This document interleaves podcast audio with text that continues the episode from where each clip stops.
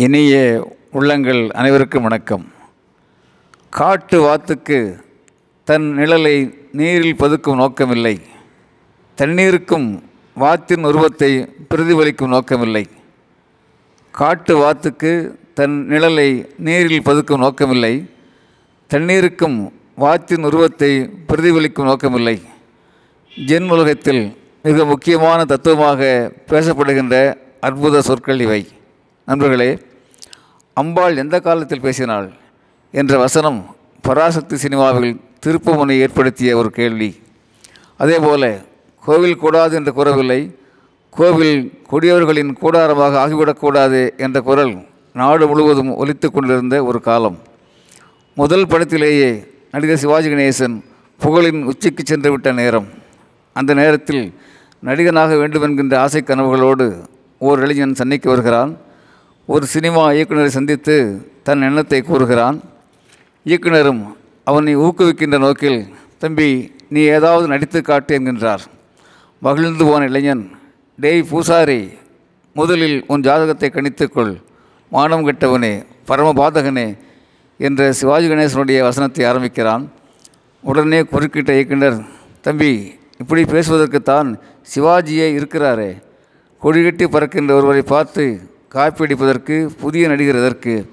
நாளைக்கு வந்து ஏதாவது புதுமையாக நடித்து காட்டு என்று இளைஞனுடைய தோளை தட்டி ஊக்குவித்து அனுப்பி வைக்கிறார் நண்பர்களே வாழ்க்கையிலும் நம்மில் பலர் இப்படித்தானே இருக்கிறோம்.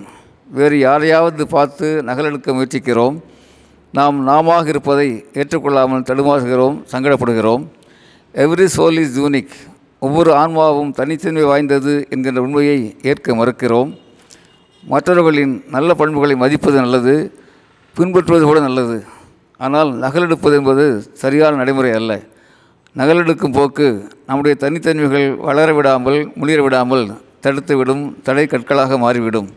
நண்பர்களே காக்கையும் குயிலும் நிறத்தால் ஒன்றாக இருப்பதால் மாத்திரமே இரண்டையும் ஒரே பெயரில் நாம் அழைக்க முடியுமா? மேலும் காக்கை தன்னை குயிலாக ஏன் நினைக்க வேண்டும்? காக்கைக்கென்று கண்ணியமான சில குணங்கள் உண்டு. அதேபோல பாடி பரவசப்படுத்தும் பாண்டியத்துவம் குயிலுக்கு இருக்கிறது இப்படிப்பட்ட பண்புகளைத்தான் உண்மைகளைத்தான் காட்டு வாத்துக்கு தன் நிழலை நீரில் பாதுகாக்கும் நோக்கமில்லை. தண்ணீருக்கும் வாத்தின் உருவத்தை பிரதிபலிக்கும் நோக்கமில்லை என்ற தத்துவம் விளக்குகிறது. வாத்து நீரில் நீந்துகிறது கூடவே அது நிழலும் நீந்தி செல்கிறது. வாத்தின் நிழல் நீரில் பிரதிபலிக்கிறது. இது ஒரு இயற்கையான நிகழ்வு அவ்வளவுதான். நண்பர்களே நம்முடைய வாழ்க்கையும் ஒரு நதியைப் போலத்தான் என்பதை புரிந்து கொள்வோம் வாழ்க்கை நதி இயல்பாக நகர்வதை மதிப்போம். நதியை பாதுகாப்போம்.